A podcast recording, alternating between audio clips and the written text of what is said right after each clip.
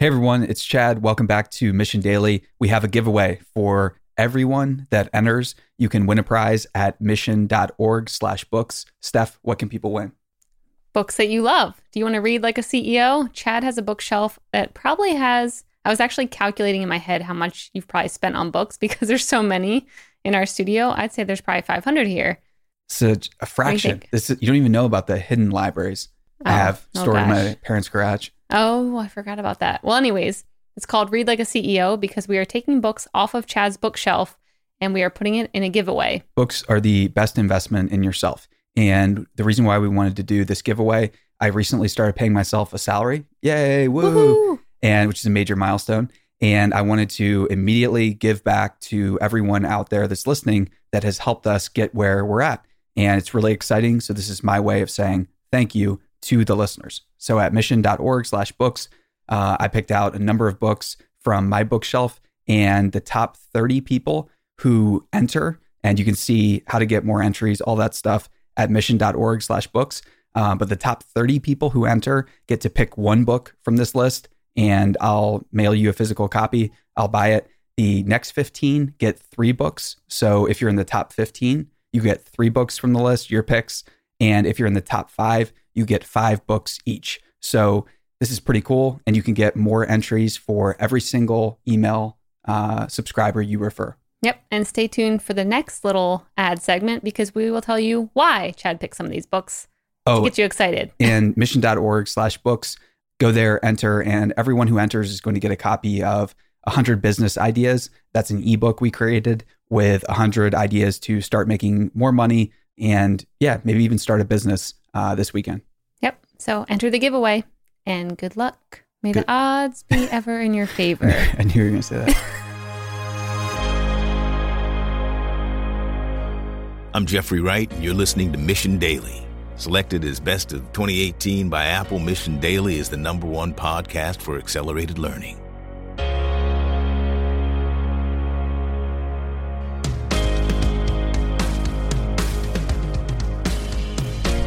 Take a moment of silence while Chad is writing a novel.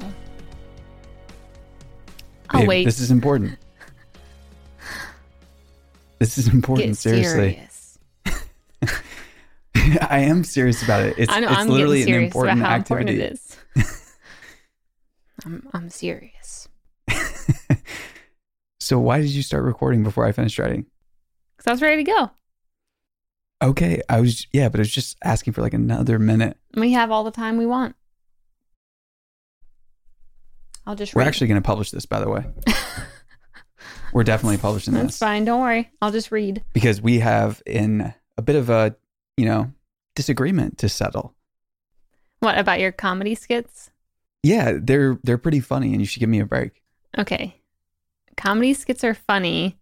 I've got some good ones and I make you laugh really, really hard. Sometimes you make me laugh, but sometimes it's at the expense of me. And I was trying to explain to Chad. That sounds so horrible and it's not true. That is not true at all. You make jokes about me and there's no third person around. So of course the person you're making fun of isn't going to be like, ha, geez, that's funny. You just really had a good laugh at me. These are not mean-spirited jokes whatsoever. But there's still gonna be so at the expense of me sometimes. There are going to be so many people that are going to be like, that sounds horrible. You're horrible. Good. I hope they're on my side. Thank you to all of you who are saying that. Okay, you seriously have to tell people you're joking because that sounds horrible.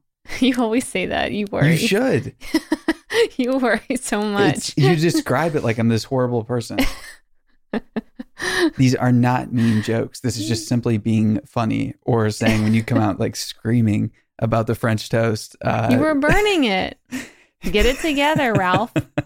Ralph, what? What's that? I just made it up. I'm taking my comedic liberties to try new things out. That's not funny. You laughed at it. You're still laughing. It must have been a good one. I was laughing because it's just absurd. Maybe you're just an absurdist. You actually are doing a new type of art form. That is my comedy. Your comedy is so sophisticated. It's a performance piece. You and Shia LaBeouf. What's his name? Shia LaBeouf. Hey, Boo. Shia, what's his last name? Transformers. Bo? Shia LaBeouf. Yeah. No. Who knows? I don't know. Jonah, can you look it up and tell us, please? Yeah, not important. That's why we need you in studio. We need you in studio, Jonah, so you can be pulling up these things in real time to settle the important debates of the century. Hi, I'm Jonah. I'm the audio engineer. And for the record, it is Shia LaBeouf. Yeah, we just need him now to do the Apple, like, how do you say his name? And then just put that on the recording over top of our voice. So it doesn't even sound like us. Oh, yeah. That would be hilarious. Yeah. That would be super funny. So, you know, when we like take a risk at something, every time we say something wrong. Like yeah. Because there's so many different phrases I've heard in passing that I kind of want to use because they describe something specific in research, but they're so hard to get right. You never hear them. And I don't even think they're in videos sometimes. You should always just try it. Which is crazy to think about, but nobody's going to know what they are. Well, then you don't even have to correct it if people don't know if you're wrong or not. And then we're going to get the whole world saying the word incorrectly. I think it just sounds like gibberish. Well, what word do you want to say? I'll have to go back to the drawing board. Just say it. Yeah, practice up. So this is, wow, this episode's all over the place right now. But sometimes you have to explore and you have to have fun and you have to play. Because in those playful interactions and conversations, sometimes you can stumble onto something that wasn't there before. And that's really the art of leadership. The art of leadership is exploring with a group together. It's not necessarily saying, I know exactly where we're going. I know what the promised land is going to be like. I know what the new country or the new thing that we're building is going to look like. But it does mean that you have to be confident that you can be imaginative enough along the way to get the group of people that you're leading there. If you're confident enough in that, that's all it requires, basically, as a leader. If you're not, no amount of study, no amount of book reading, no amount of money that you raise from venture capitalists, nothing will ever help you turn your dreams or your vision into a reality. And it really all starts with confidence in your imagination. Are you trying to seek out the highest possible good for everyone that you're leading? Do you know what that looks like? And saying that you do, that's a huge statement. A lot of people say it very just in passing, cavalierly, but not many people will actually take on that responsibility. Most people will just, when the chance comes to lead, they will find a scapegoat, so someone to blame should they fail, or they will find basically just a bunch of different reasons why what they were doing was just not well suited to work out. So that's kind of like the antithesis of leadership there. Yeah, and I think a lot of these interviews had, when it circles around the idea of confidence, you hear that there were moments in their lives that they weren't confident that everything was going to work out. And they weren't sure if their business was going to succeed or they were going to be able to keep all their employees. And at moments like that, when you've done all the research and, you've had a long haul of being confident, knowing you're headed, like where you're heading, mm-hmm.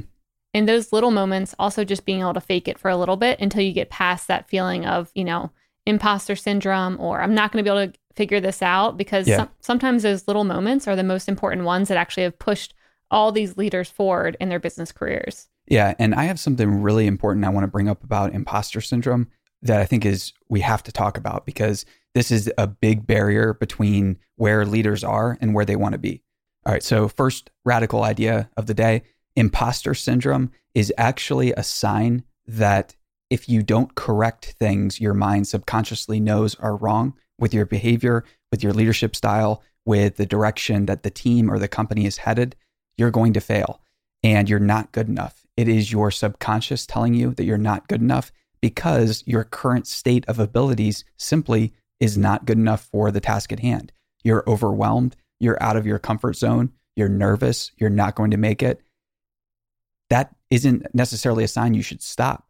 It is a sign, however, you should take all possible opportunities and in opportunities basically to invest in yourself and what you're doing if you want to have any chance of saving it. Because to lead, most people fail, and most people fail in a way that's really public. So to avoid that, literally the only thing you can do is when imposter syndrome arises, start fixing the parts of yourself you feel to be really weak. And that's just an honest conversation about it, because I know that conversation is going on behind closed doors in a lot of places where people who are looking to back the next generation of leaders are not looking for leaders who are going to come up with scapegoats. They basically sniff out that behavior months or years ahead of time. You're never going to have a long-term business partnership, or whether that's capital or whether that's like a joint venture to enter a new market. You're never going to do that until you're so confident in what you're doing that you're willing to do things like putting up a personal guarantee buying stock in the company, getting any type of like meaningful ownership percentage together behind what you're doing.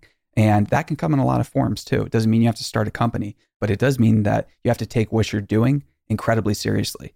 Yeah, and I think sometimes it also, you know, it might not be the skills that you don't have when you're talking about imposter syndrome. It might be your mindset that you need to just kind of check. I was just talking to one of my friends. We saw up at Phil's Coffee this morning, and I knew she was going for an interview, mm-hmm. and she would have been amazing. And the only thing I was worried about was her not going in with a really strong confidence level, because she is the type to kind of, you know, be like, oh, I don't know if I'm good enough for this, or I don't know if I have the skills for it.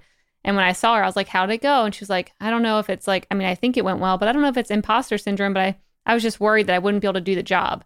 And so, she would crush it. It's just her mindset. And I told her, I'm like, you needed to go in there with like supreme confidence that you could crush that job, because you have all the skills. You're better than, you know, a lot of other people that are applying. And sometimes you just have to circle back to like, what is your mind telling you? And how can you change that perspective you have on yourself? So here's how to get that confidence. When those situations come up, you have to also recognize that imposter syndrome is basically, it's a measurement of empathy. This is really important. A lot of people in business have no empathy. There are people who work for companies that could care less about if the work they're doing actually matters. That's just, you know, honest and real talk. We all know people like that.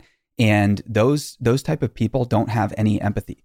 So if you have someone that's applying for a position or ready for a promotion, you have to give them the opportunity to tell you things like that, like in an honest way. Because if you're worried that you're not good enough for the task, I want to know about it, because those are the type of people who are going to care enough about the work to take the advice of, well, what skills are you worried about? What skills do you feel like you don't have now? Because so often as an employer, I know if I had that conversation with a team member, whether it's a peer or somebody, a subordinate, I would love the opportunity to say, let's get you this training. Let's get you this speaking course, this Dale Carnegie course or whatever. If you're really scared about that, and that is an impediment to you doing your job or leading people, I'm going to rush to try to offer that to someone. And I think that that's an opportunity that a lot of executives out there miss. So give your people an opportunity to say, I feel like I have imposter syndrome. I feel really nervous about this. This isn't a bad thing. And the role of psychologist is something that makes a lot of people feel uncomfortable when they hear about it. But ultimately, as a CEO, as an executive, as a leader, even a leader of yourself, let's just start there with your family. You're going to need to inspire others. Yep. And I'm just ranting. No, it's a good rant. Yeah, I think a lot of times too, when people either come to an interview, they think, I can't talk, you know, about anything bad I've ever done. Even when someone says like, oh, tell me about a time you struggled. It's like they always try and flip it to ending positively. Yeah. And I think at least when I've been interviewing people over the past couple weeks, what I like is when people tell me something that they're struggling with, because it takes the guessing work from me off my plate. I don't have to wonder what can this person do? Right. Or what is this person like not really telling me? And I have to try and like make up my own idea of like what they're not telling me. So yeah, in some cases, you don't want to bash yourself in an interview, and you don't want to, you know, be like, here's everything I'm not good at. But I think being open and honest about like, here's some of the things that I'm kind of worried I don't have 100% of the skill set for this role. You want to be self-aware. That's the thing. And here's the secret too that you will never hear. A lot of executives got the jobs and secured the opportunities that they wanted. This is my, so part of this is speculation, but I've encountered a number of anecdotes now where this is the case, where they are happy to share that they, along the way, just how out of their depth they felt. A lot of these folks were just out of their depth in a huge way, but they relied on a number of in-person connections to help them get through it. I think that in our modern social media landscape, we forget that back in the old days, people used to meet up with friends, with advisors, with mentors, with partners that they were doing business with, and just hang out and talk and basically strategize together.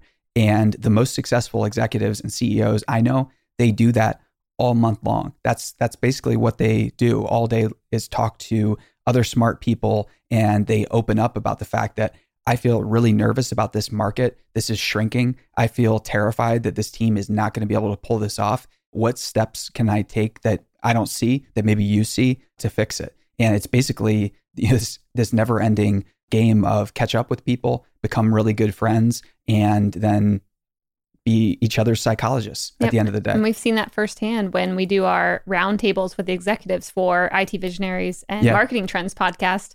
When they leave, when they're like, that was so fun getting to talk to people who are super smart, you know, other executives kind of going through the same struggles or looking, you know, ahead for future plans and stuff. And they walk away like, that was great. It's because that's the kind of stuff that they need and are doing every day to advance themselves, their careers, and their whole companies. Yeah, definitely. And I think it's something where if those opportunities come up or you get an opportunity to seize them, you have to take it. And you just have to go to dinner with more people. You have to get out there more because there's no insulating yourself or cutting yourself off or letting imposter syndrome keep you from talking about it and asking for help. These are the biggest impediments to leadership. And not nearly enough people, I think, are talking about the things that are going to stop you, the things that are really going to prevent your growth. So, all right. So this week has amazing episodes coming up. Yes. Do you want to tease any of them or maybe say, you know, who do you think of when I say leader, or what kind of traits do you think of when I say leadership? And then we can end it after that. Yeah, definitely. So Greg Becker is the first guest, and Greg is the CEO of Silicon Valley Bank. And I wanted to have Greg on for a number of different reasons. The first one is he is a fascinating guy. He joined the bank when they had around $50 million of assets under management.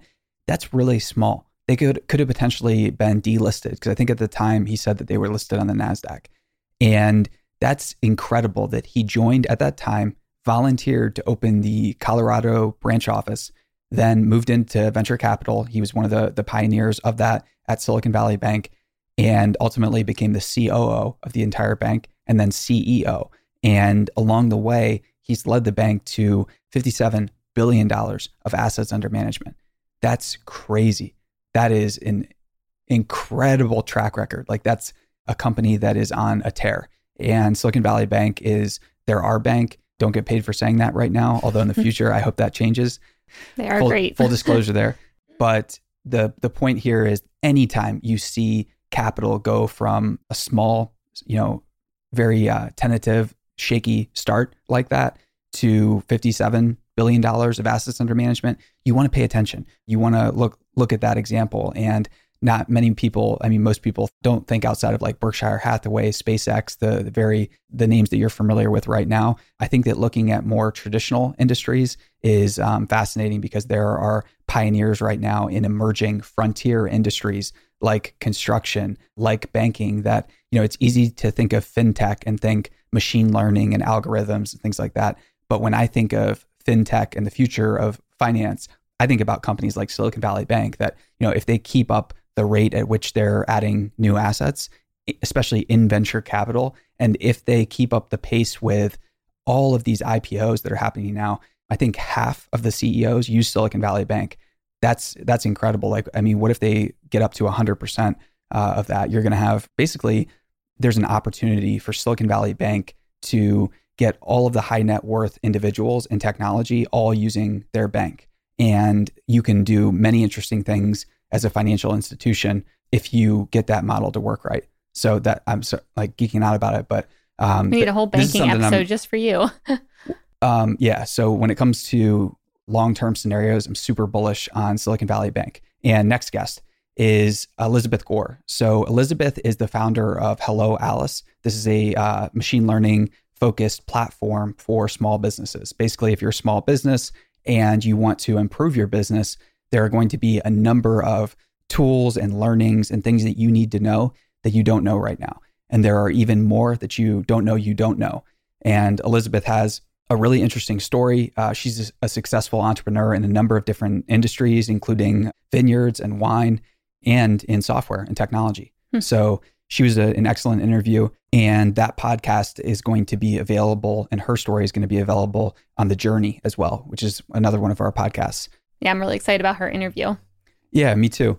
And the next one is Doug Merritt. So Doug is the CEO of Splunk, and Splunk is a fascinating machine learning and data company that helps business use their data. So if you think that there are a lot of companies out that help businesses use their data, you would be correct. They might say that, they might have that in their sales and their marketing materials, but Splunk is the one company that's creating an entirely new category of data, I guess, you know, empowerment really is the right word. And they're helping companies prepare for AI and a massive, massive shift that's coming in machine learning by basically turning their data from useless into gold. The goal is to take this data and turn it into actionable insights for every single business unit.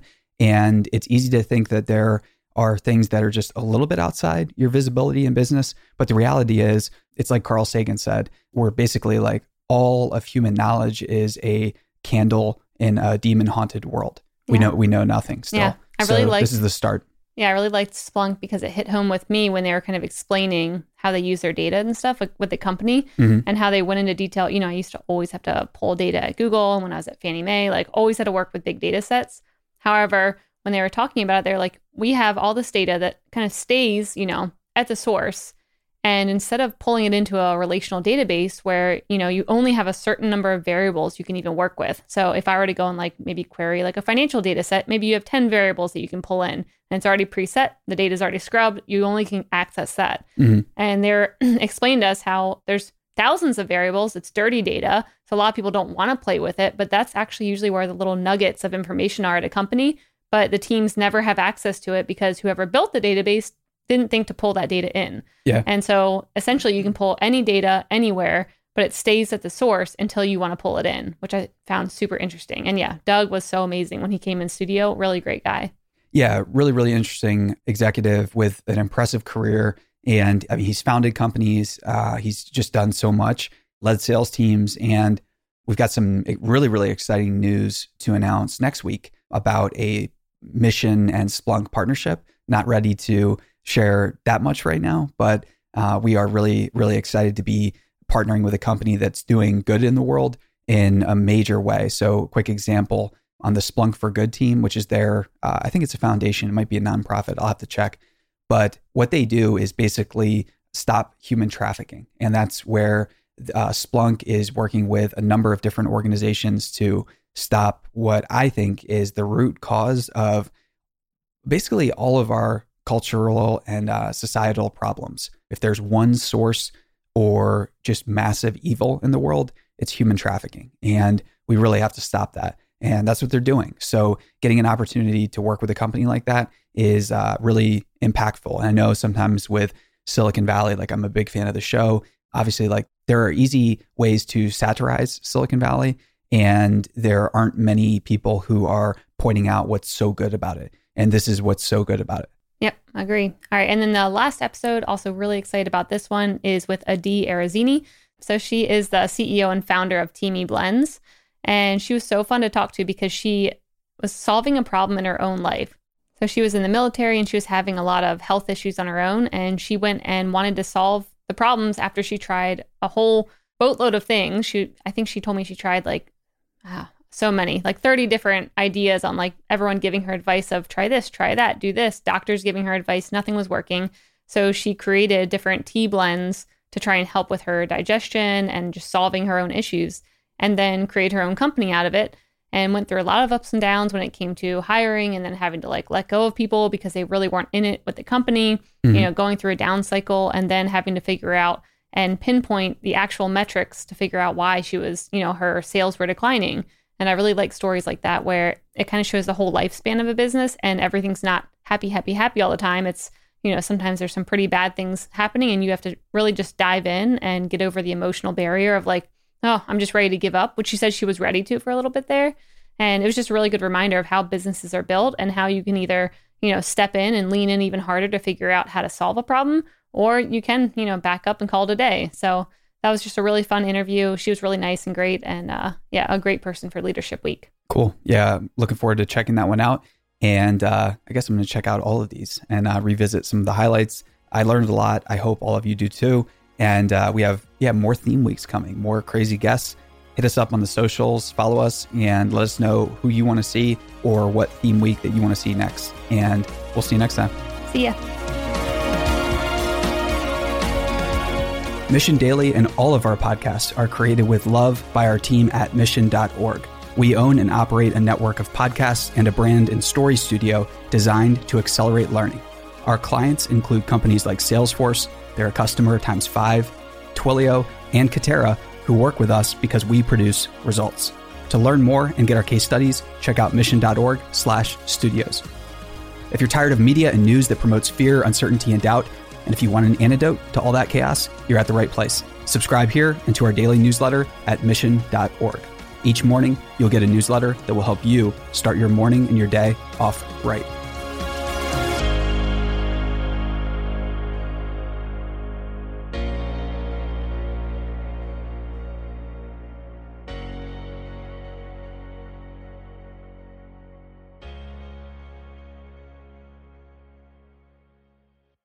Hey listeners, thanks for tuning into this episode. I hope you enjoyed it as much as I did. If you haven't already, please subscribe, rate, and review this podcast. It helps spread the word, and I would greatly appreciate it.